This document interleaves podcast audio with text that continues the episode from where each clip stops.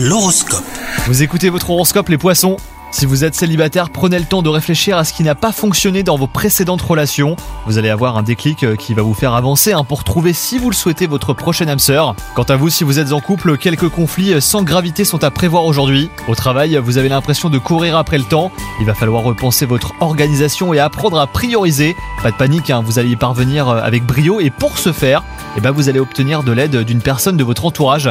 Et enfin, côté santé, le stress vous joue des tours et vous allez trouver une solution pour le combattre aujourd'hui. Surtout ne vous découragez pas.